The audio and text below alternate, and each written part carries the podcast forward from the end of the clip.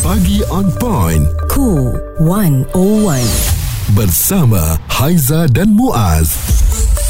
Cool on One Pagi on Point Haiza dan Muaz menemani anda ya hari ini untuk Cool 101 kita ada tetamu yang cukup istimewa kita bersama dengan Datuk Sri Abdul Rahman bin Haji Muhammad Timbalan Menteri Kejeraya Malaysia untuk bercerita tentang program My Jalan KKR Uh, Datuk Seri, terima kasih kerana bersama dengan kita pada hari ini. Uh, mengenai kempen My Jalan ini, uh, selalunya bila sebut mengenai kempen, pastinya dia akan membezakan kempen-kempen terdahulu dan juga kempen-kempen terkini. Jadi mungkin uh, perbandingan um, sesuatu yang baru dibawakan pada kali ini, Datuk Seri. Sudah pastinya saya pada hari ini bersama dengan uh, uh, rakyat Malaysia untuk uh, kita jelaskan bersama ya iaitu kempen My Jalan mm-hmm. uh, yang sedang kita langsungkan dan uh, tidak lama lagi yang dilancarkan oleh Yang Amat Berhormat Perdana Menteri sendiri mm-hmm. iaitu Yang Amat Berhormat Datuk Seri Anwar Ibrahim di bawah Kerajaan Perpaduan Kerajaan Madani dan uh, kita mengambil berat sebenarnya tentang masalah-masalah jalan raya yang kerap dilaporkan di media masa dan uh, ia juga meliputi bahawa uh, sebahagian kecilnya kita memandang serius perkara ini dan uh, kita ketahui bahawa rakyat Malaysia sentiasa prihatin dengan uh, permasalahan jalan ini. Mm-hmm. Dan sebab itu saya waktu di parlimen kebanyakannya ahli-ahli wakil rakyat, ahli parlimen sering uh, menyatakan soal masalah jalan di dalam mm-hmm. parlimen.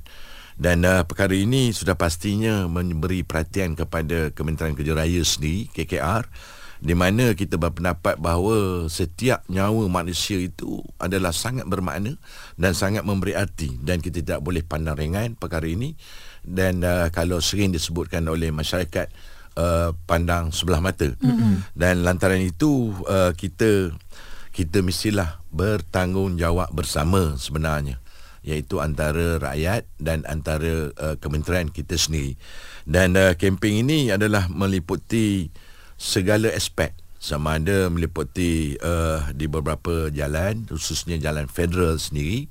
Dan uh, dan kita ketahui bahawa kerosakan ini sudah pasti berada di mana-mana. Mm-mm. kita tak dapat elakkan. Yeah. sebagaimana kami di Kementerian Kerja Raya menyatakan bahawa uh, kami nak sifarkan uh, masalah uh, uh, uh, jalan raya ini kerosakan jalan raya ataupun potholes di sendiri Mm-mm. dan uh, kita sudah pasti kita mengambil mengambil kira berbagai-bagai perkara dan uh, lantaran itu kami sedaya upaya bagaimana kami nak meletakkan satu agenda yang sangat penting di KKR itu sendiri iaitu hmm. di mana uh, kita melancarkan uh, aplikasi baru ya untuk memastikan bahawa uh, kita sentiasa mendapat respon yang cepat yeah. daripada masyarakat. Kami telah uh, menyediakan satu sistem aduan ya mm-hmm. yang mana uh, aduan setempat yang mana uh, kita nak menggalakkan rakyat Malaysia itu sendiri uh, melaporkan kepada kami dan walaupun kami mempunyai unit unit rondaan. Mm-hmm. Unit rondaan sama ada di daripada Jabatan Kerja Raya Malaysia yang melalui jurutera daerah dan sebagainya dan uh, kami juga ada unit ronda jalan melalui konsesi jalan. Yang mana kita ketahui bahawa konsesi jalan kalau di Pahang itu sendiri road care. Kalau di utara THB kalau di selatan uh, Selia Senggara. Dan uh, mereka ini juga uh, sebenarnya sentiasa membuat rondaan. Tetapi kami berpendapat bahawa rondaan ini mungkin tidak mencukupi lagi. Yeah. dan uh, kita mengharapkan uh, pengguna itu sendiri akan uh, memberi satu satu kesan apabila kita uh, dapat menyediakan uh, aplikasi My Jalan ini mm-hmm. di mana uh, yang akan menjadi satu platform aduan kepada one stop center kita. Yeah. Baik, uh, Datuk Seri, kejap lagi kita akan terus bawakan lagi mengenai uh, aplikasi ini. Anda dah boleh tengok-tengok dan boleh muat turun di telefon anda. Uh-huh. Kalau ada satu jalan rosak tu, 3, 4, 5 aduan dihantarkan pun tak ada masalah. Boleh, lebih ya? bagus dan lebih uh-huh. cepat mungkin akan uh, diperbaiki. Baik, terus dengarkan kami di Kuruan One Semasa dan Sosial. Perbualan menyeluruh bersama Haiza dan Muaz. Pagi on point, cool 101. Semasa dan social. Cool 101 pagi on point kami bawakan kepada anda. Ini adalah Spotlight Cool 101 bersama dengan kami pagi ini ya cukup special. Um, Datuk Sri Abdul Rahman bin Haji Muhammad Timbalan Menteri Kerja Raya Malaysia untuk memberitahu kepada kita semua tentang program My Jalan KKR yang mana ada aplikasi baru, sistem baru yang anda boleh terus buat aduan secara terus kalau ada jalan rosak, jalan berlubang, lampu isyarat problem, lampu jalan papan tanda Mm-mm. kemudahan awam dan saya ada nampak satu ni Datuk Seri dia tulis perabot jalan apa agaknya perabot Semua jalan boleh buat kat situ eh. itulah. Dan uh, mungkin dari segi penjelasan tu yang kita nak maukan pada hari ini sebab kempen ini uh, telah pun berjalan dan pelaksanaannya akan uh, diteruskan. Uh, Mhm. Jadi mungkin dari segi komitmen yang mahu ditekankan oleh pihak kementerian ni kan uh, Datuk Seri dah uh, memberikan juga tadi mungkin dari segi keseluruhannya. Sebab jalan ni akan menjadi satu isu yang akan sentiasa dibangkitkan. Jalan rosak, mana dia ahli parlimen? Jalan rosak, mana dia DUN? Mana dia pihak kementerian ni kan? Ini menjadi selalu satu uh, mata-mata yang paling senang untuk dilihat lah Datuk Seri. Uh, saya sangat setuju uh, perkara yang dibangkitkan sebentar tadi uh, apabila saya berada di parlimen kekerapan uh, yang dibangkitkan oleh ahli-ahli parlimen uh-huh. uh, semasa di dewan adalah kepada KKR adalah uh, uh, uh, soal jalan raya hmm. soal traffic light soal soal perabot jalan hmm. dan sebab itu kita kempen My Jalan ini merupakan kempen dalam masa jangka masa yang panjang dan uh, disempurnakan oleh Yang Amat Berhormat uh, Perdana Menteri Datuk Seri Anwar Ibrahim pada Ya. 24 Ogos uh, 2023 Kamis di JT Tasik Awang Tasik Banding Perak hmm. pada pada 24 bulan dan uh, antara persoalannya aplikasi My Jalan ini merupakan aplikasi yang mengalur-alurkan penyaluran semua aduan Ya. termasuklah uh, seperti jalan rosak jalan berlubang atau isu berkaitan dengan perabot jalan raya walaupun dalam bidang kuasa kerajaan mm-hmm. tertakluk juga kepada jalan persekutuan dan uh, bidang kuasa ini sebenarnya uh, kita tak nak meletakkan kesilapan ya dan uh, uh, umpamanya kalau disebutkan tadi perabot jalan. Mm-hmm. perabot jalan ini dia banyak aspek ya. Khususnya papan tanda uh, jalan uh, tanda jalan Oh, itu ataupun kategori perabot road, jalan. road line road Ha-ha. line. Kita ada uh, kalau contoh di Selekoh kita ada chevron Kecemasan umpamanya. ya. Mm. kita ada penghadang jalan dan sebagainya. Merupakan itu dinamakan perabot-perabot jalan dan uh, papan tanda ni juga kadang-kadang penyebab salah satu berlaku kemalangan dan lantaran itu kita terima kasih kepada Yang Amat Berhormat Perdana Menteri sebenarnya telah memberikan peruntukan khusus kepada jurutera daerah daerah-daerah yang mana peruntukan itu boleh kita ambil tindakan segera supaya perabot jalan ini dapat di di diselenggara dengan segera. Mm-hmm. Umpamanya kalau signboard itu terlindung maka kita menggunakan peruntukan uh, sebanyak RM 100,000. Mm-hmm. Uh, kita gunakan untuk mungkin dalam 2 3 ribu kita cantas Potong rambut- uh, potong potong pokok yang melindungi pokok yang ya. tersebut. Ini sebenarnya uh, aplikasi ini mengamalkan konsep no wrong door policy yang saya nyatakan sebentar tadi mm-hmm. dan uh, ia memberi peluang kepada para pengguna lah sebenarnya menghantar maklumat-maklumat kepada kita secara cepat sebenarnya. Mm-hmm. Kita tak nak uh, benda ni dah perkara dah berlaku lama, dah berlaku kemalangan, ada yang kematian umpamanya saya nyatakan tadi nyawa itu amat penting bagi kita semua bagi sesebuah keluarga. Dan aduan ini merupakan satu yang uh, kita anggap satu spesifik yang kita boleh letakkan di mana beliau berada di mana kawasan tersebut yang Lebih berlaku. tepat, ya. Mm-mm. lebih tepat. Lebih tepat lebih cepat. Ya. dan uh, kita mengharapkan semua rakyat negara kita sentiasa memainkan peranan mm-hmm. uh, untuk untuk memastikan perkara ini. Dan uh, satu lagi aspek kempen My Jalan ini adalah penumpuan penambahbaikan sistem pemantauan penyegaran jalan mm-hmm. uh, kepada konsesi kita akan dapat juga maklumat tersebut dan boleh diambil tindakan segera segera buat tampalan yang mempunyai uh, kecepatan lah Hmm, dan Kecepatan. kena ada daya tahan yang lama juga lah. Datuk Ya. Ha, kadang-kadang bila tampal tu takut nanti besok lusa hilang Ya, balik ya. ya. tampalan tu kan. Sebenarnya kadang-kadang kita mengambil langkah itu adalah memang sementara. Hmm. Sebelum kita membuat uh, yang lebih cepat, yang lebih lebih baik. Lebih. Kita sekarang ni kita banyak konsep uh, uh, konsep untuk kita membuat pavement ini menjadi lebih baik.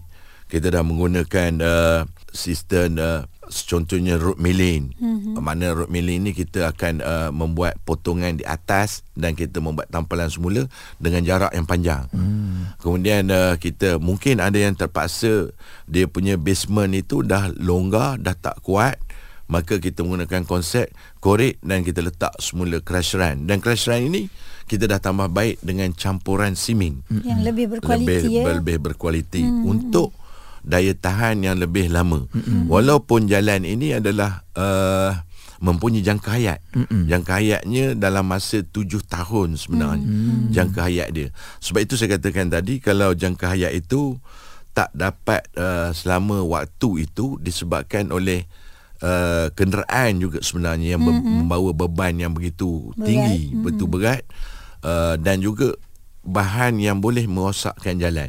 Saya pernah berhenti di kedai kopi tepi jalan, saya minum, saya tanya pemandu tersebut berapa tan lori ni. Dia kata, "Oi, berat ni. Lebih kurang dalam 100 tan." Dia kata. Mm. Dengan dengan muatan body lah. Mm-hmm. Maknanya yang saya katakan tadi jalan kita hanya dalam 45 tan. Oh, hmm. dia dengan confidentnya cakap lebih begitu ya Datuk Seri? Sebab dia tak tahu. ya.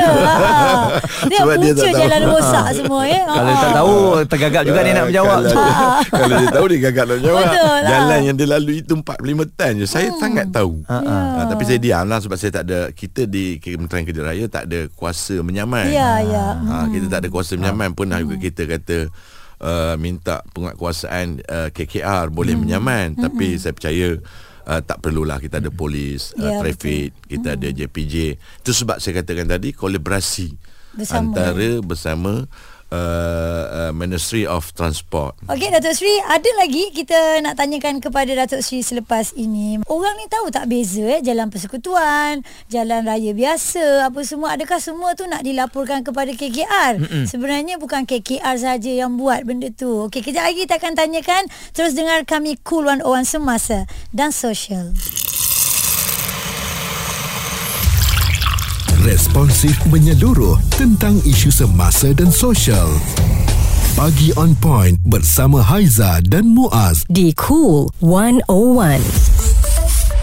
Haiza dan Muaz menemani anda Spotlight Cool 101 kita bawakan hari ini Datuk Seri Abdul Rahman bin Haji Muhammad Timbalan Menteri Kerja Raya Malaysia berkenaan dengan kempen My Jalan. Anda boleh muat turun sekarang. Senang aja cari di Play Store atau App Store My Jalan KKR. Dekat mm-hmm. situ kalaulah uh, ada berdekatan dengan anda. Jalan rosak, jalan berlubang. Uh, dan kita dah belajar tadi satu muas yep. perabot jalan tu apa. Uh-huh. Ya, tanda-tanda yang dekat tepi divider semua tu dikategorikan sebagai perabot jalan. Kalau tak berfungsi atau rosak, anda boleh terus buat laporan menerusi mm-hmm. aplikasi tersebut dan di situ nanti ada status sama ada dah disiapkan ataupun tidak. Ah itu salah satu yang menarik untuk uh, aplikasi ini. Uh-huh. Jadi Datuk Seri mungkin dari segi kempen ini dilancarkan bersama dengan bulan kemerdekaan. Jadi mungkin ada signifikasinya untuk bulan kebangsaan yang, yang dipilih untuk kali ini. Sebenarnya kenapa kami pilih uh, bulan kemerdekaan yang kita sempurnakan pelancaran ini dan uh, 24 bulan kita akan lancarkan di Jalan Raya Timur Barat mm-hmm. ataupun J- JRTB ya menerusi program Bakti Jalan Raya Timur Barat FT04 dan uh, kita dilancarkan di sana kerana ada signifikannya disebabkan uh, jalan itu satu ketika dahulu dipanggil Jalan Keselamatan merentasi tiga negeri iaitu mm-hmm. Perak uh, Perak Kelantan dan dan Kedah. Hmm. Kita rentasi kawasan tersebut. Sempadan lah Sempadan. Ya, hmm. Dan uh, kawasan ini kalau kita mengikut sejarahnya adalah merupakan salah satu tempat uh, komunis sebenarnya yang agak ramai sebenarnya. Hmm. Dan uh, di samping itu Perdana Menteri ketika itu Alairraham Tun Abdul Razak ya. Uh, Tun Abdul Razak dia memikirkan bagaimana kita nak menstabilkan negara kita nak uh, uh, kegiatan pengganas ni dapat dihapuskan dan maka sudah pastilah uh, kita membahagi-bahagikan antara antara kosan uh, liar kosan berkeliar. Uh, komunis ini kita Mm. nak dapat diskat. Dan salah satu ini adalah merupakan jalan raya timur barat yang menghubungkan tiga negeri dan banyak tempat lain lagi. Sebenarnya tempat saya sini pun di Lipis pun ada. Hmm. uh, di Jerantut pun ada. Uh, jalan-jalan seperti ini. Mereka ini dibina oleh kami sendiri. Oleh uh, pekerja-pekerja dari Kementerian Kerja Raya hmm. ataupun JKR bersama dengan tentera. Dan uh, lantaran itu kami berfikir bahawa pelancaran ini yang disempurnakan oleh Yang Amat Berhormat Perdana Menteri kita lancarkan di kawasan itu ada signifikannya disebabkan oleh uh, saya nyatakan tadi. Sejarahnya. bagaimana sejarah kita menuntut kemerdekaan uh, dengan dalam keadaan negara kita yang masih tidak begitu stabil disebabkan oleh serangan komunis agak masih banyak di banyak kawasan diserang oleh komunis maka kita memilih kawasan itu dan dan ini saya percaya akan memberi uh, semangat patriotisme ya, Ya. kepada kalangan rakyat dan warga negara khususnya warga negara uh, yang terlibat dalam dalam pembinaan tersebut. Dan ada kita terlibat dengan kematian sebenarnya. Uh, kerana kita membina jalan tersebut dan pihak komunis ketika, ketika itu mungkin dia dia nampak apa yang kita rancang. Maka uh, serangan-serangan juga berlaku kepada pekerja-pekerja kami. Dan uh, secara kebetulan pula masih ramai lagi yang hidup sekarang ini hmm. uh, seramai kalau tak silap saya ya kalau Ya. tak silap seramai 37 orang pekerja yang membina jalan raya yang menghubungkan tiga negeri itu masih ada sekarang ini mm-hmm. dan insyaallah kita akan uh, membuat juga penghargaan kepada mereka terlancarkan ini dalam bulan kemerdekaan Ya, hmm. untuk menyuburkan lagi lah sebenarnya penghayatan pengorbanan mereka juga eh Datuk Seri Ya. cabaran sewaktu nak membuat jalan di tempat Ya. itu ya. Dan penambahbaikan pun dah ada juga dilakukan di, di JRT. Ya, ini. sempena dengan uh, pelancaran tersebut, kita akan membuat penyerahan kepada jurutera daerah kita uh, dalam peringkat pemikiran yang kita nak menaik taraf jalan mm-hmm. tersebut. Tapi buat masa hari ini kita telah peruntukkan sebanyak uh, 130 juta, 130 juta untuk membaik pulih jalan tersebut. Mm-hmm. Dan uh, hari esok lah 24 bulan kita akan serahkan peruntukan tersebut pada JD jurutera daerah mm-hmm. untuk uh, uh, menambah baik jalan tersebut mm-hmm. dan uh, salah satu jalan yang kami menerima banyak aduan juga sebenarnya Betul. Kalau tengok Dan, dekat uh, pencarian ni eh memang itu banyak aduannya tu. Ya. Kan. Uh, jadi baguslah. Ini antara tumpuannya eh, daripada pihak KKR.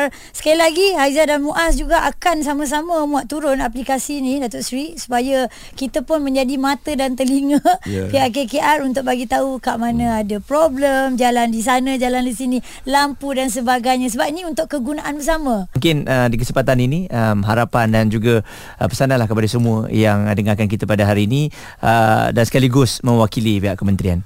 Sekali lagi saya ucapkan terima kasih khusus kepada Media Prima, Cool uh, 101 dan bersama dengan pengacara-pengacara yang hebat pada hari ini. Terima kasih Datuk Seri. Dan uh, kami sebenarnya mengharapkan uh, pendengar kita supaya dapat bersama dalam kempen ini di mana kempen My Jalan ini merupakan kempen jangka masa yang panjang mm-hmm. yang menyasarkan evokasi berterusan secara meluas ya.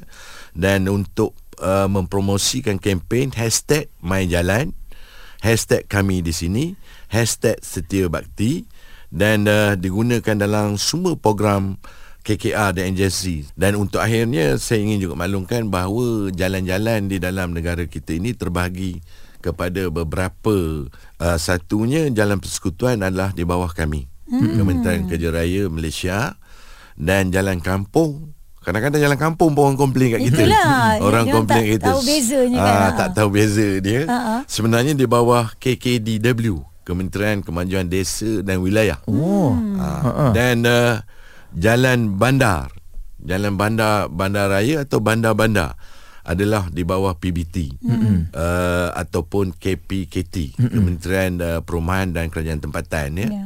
Uh, jadi kadang-kadang Uh, saya berharap juga supaya agaknya KKDW dan KPKT buatlah juga aplikasi Ah. supaya orang dapat faham Betul juga tu, itu ah. itu bukan jalan KKR bukan jalan Kementerian Kerja Raya uh, dan dan- dan ada juga jalan negeri jalan uh, maka uh, ini semua adalah bawah tanggungjawab bersama jadi uh, rakyat pun kena perlu faham hmm. tidak letak di atas bahu kami saja KKR hmm. dan uh, terbagi kepada tiga. Kadang-kadang dalam bandar pun orang komplain kat KKR, hmm. kat KKR. Sebenarnya yeah. di bawah bandaraya hmm. ataupun di bawah uh, majlis daerah PBT ya. PBT. Hmm.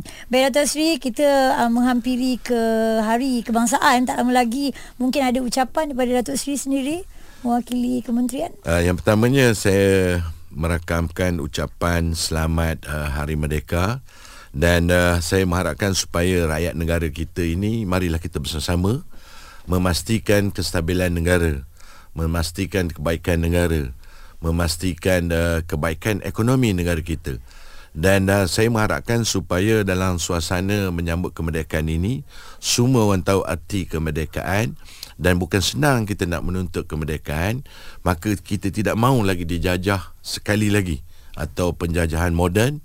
Dan uh, rakyat negara kita ini saya menyeru agar kita bersatu tidak mahu uh, sepanjang masa berpolitik Mm-mm. dan kita tumpukan kepada pembangunan negara kita bukan untuk saya sebagai seorang ahli politik tetapi untuk semua bukan satu perkara yang mudah mm-hmm. untuk uh, kita bersama menikmati seperti yang ada pada hari ini Mm-mm. dan uh, sudah pasti kerajaan akan memberi tumpuan untuk pembangunan negara Mm-mm. selamat hari kebangsaan Malaysia ini Cool 101 Semasa dan Sosial suara serta informasi semasa dan sosial bersama Haiza dan Muaz. Pagi on point cool 101 cool 101 pagi on point Haiza Muaz. Kita jangan politikkan tentang hari kebangsaan hari kemerdekaan dan juga hari Malaysia yang bakal kita sambut tak lama lagi. Tetapi ini yang berlaku apabila ada percubaan untuk uh, kempen berbeza sambutan hari kebangsaan kerajaan Madani dan juga Perikatan Nasional. Dan bila sebut mengenai logo dan tema Hari Kebangsaan ini memang uh, kalau saya lah di generasi saya kerana mu Malaysia antara yang memang uh, paling diingati lah kan. Melekat eh? Uh, paling melekat lah. Uh, saya rasa mungkin benda tu berjaya uh, uh-huh. dari segi mengambil perhatian rakyat Malaysia. Mujibu masih lagi bersama dengan kita. Untuk ialah mana-mana parti politik pun kita faham sekarang ni mereka telah dipilih untuk bekerja untuk kesejahteraan rakyat. Tapi apabila ada kenyataan-kenyataan yang ialah boleh membuatkan orang pandang kepada mereka ini boleh beri impak negatif dan boleh kita lihat sebenarnya tak profesional apa Cibu? Ya, setuju Azhar.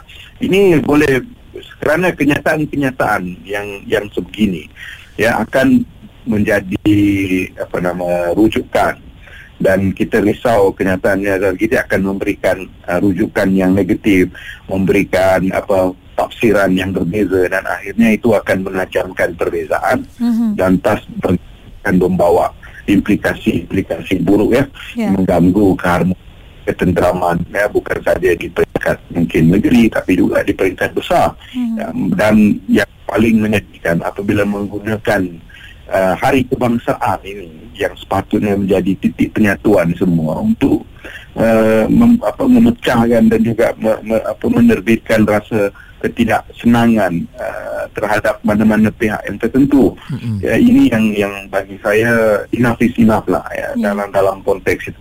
Ya, kita pun faham kita berada di titik persimpangan politik yang mana apa juga politik yang kita kenal sebelum ini sudah pun berubah ya landscape-nya juga sudah sudah semakin berkembang dan yang paling penting Uh, bagaimana kita di sebalik perubahan dan perkembangan ini masih kekal uh, sebagai sebuah negara yang bersatu padu ya sebagai masyarakat yang menyanjung tinggi keanekaragaman masyarakat yang harus dilihat ini sebagai aset bukan sebagai apa nama uh, titik yang boleh memecahkan kita yang boleh apa merugikan kita. Kerana inilah Malaysia inilah citra Malaysia Mujibu Abdul Muiz, fellow kerusi institusi Raja-Raja Melayu UiTM dan penganalisis politik, ya um, memang jelaslah apa yang dikongsikan kita kena faham uh, apa yang dimainkan di media sosial ni kadang-kadang bahaya juga kalau kita baca mm-hmm. dan juga kita ikut ya tanpa ada usul periksa. Lagi-lagi menyentuh bab kemerdekaan, hari kebangsaan untuk negara kita Malaysia. Terus dengan Cool 101 semasa dan sosial. Responsif menyeluruh tentang isu semasa dan sosial. Pagi on point bersama Haiza dan Muaz di Cool 101. Pagi on point Haiza Muaz Cool 101 Hari Khamis hari ni Ya tuan-tuan dan puan-puan 24 Ogos Untuk peringatan bersama Eh tahu perasan tak Haiza Kalau Ya. kita Dengar pengumuman eh Tuan-tuan dan puan-puan Selalu macam tu eh Ya, mesti. Ba- Dia akan membuatkan kita yang tengah dengar uh, Nak cakap pasal apa ni ha. Ha, orang akan bagi perhatian. Betul. Macam attention please. Ha, macam itulah Kenapa lebih kurang. Tak? Eh kau Kau yang senang dengarkan kami Janganlah Oh. Itu kasar sangat Ah, kasar. Yang itu orang toleh Orang jeli Orang tu jalan ha. Tapi bila cakap pasal ah, Hari Tarikh Bulan pun kita kena tahu jugalah Muaz Sebenarnya Ni sekarang ni bulan apa? Ini Bulan 8 bulan lapan. Kita nak sambut Hari Kebangsaan Betul, Betul. Bulan 9 kita ada Hari Malaysia Ha-ha. Bulan ni Kalau nak dikaitkan dengan lagu pun Ada macam-macam eh? Ya. Lagu bulan ah, Ada juga berkisah bulan Januari kan? Ha, ada uh, Memang bila kisah mengenai bulan-bulan ni Ada banyak menjadi tajuk dan juga dalam lirik lagu Yep. Tapi ini yang antara popular berkaitan dengan bulan Fantasia Bulan Madu Ya, tu tajuk dia ya. Tanggal 1 bulan 2 Wow. Antara Sutra dan Bulan Oh.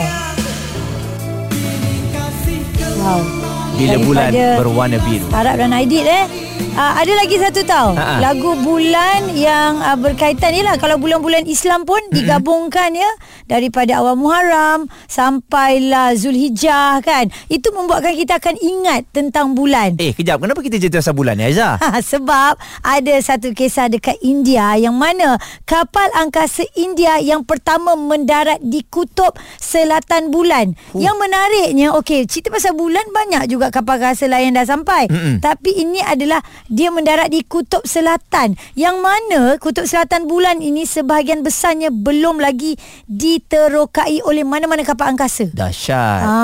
Ha, jadi ini menjadi perbualan hangat seluruh dunia uh-huh. dan misi ke bulan yang diberi nama Chandrayaan 3 itu telah dilancarkan pada 14 Julai yang lalu. Hmm, dan Perdana Menteri India Narendra Modi mengucapkan tahniah kepada agensi angkasa lepas dan saintis di atas pencapaian itu sambil berkata seluruh negara sedang meraihkan detik bersejarah berkenaan. Dan ada juga video-video yang dikongsikan bila cerita pasal bulan, kita klik memang nampak dia pakai suit orang bulan, dia Ah. jalan. Memang betul nampak dia dekat bulan kan kita nampak dia macam ada lekuk-lekuk tu kan. Ha, bila dia zoom out kamera tu, mula-mula dia fokus. Ha-ha. Dia zoom out besar rupanya di atas jalan raya yang berlubang-lubang. Okey, jadi Macam jalan kat bulan. Anda kena berhati-hati tengok video yang sedang tular Jangan di tertipu. Ha. ha, laman X ataupun Twitter ni eh. Jadi tahniah itu sekali lagi cerita dunia kita bawakan untuk anda dan kejap Hmm. lagi banyak lagu-lagu yang best akan menemani hari anda antaranya Wah, ini untuk power 90-an ke? Yeah. Yes. Semua orang ada impian eh. Mhm. Semoga dapat kecapi impian anda. Lamunan terhenti Aris Ariwatan. Adira yang kita dengar dia nyanyi serius ha? sedap tapi dia sebenarnya kelakar. ha, Konten dekat uh, Instagram dia sekarang Fuh dahsyat eh. betul.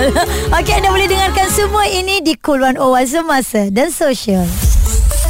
Suara serta informasi semasa dan sosial bersama Haiza dan Muaz. Pagi on point. Cool 101.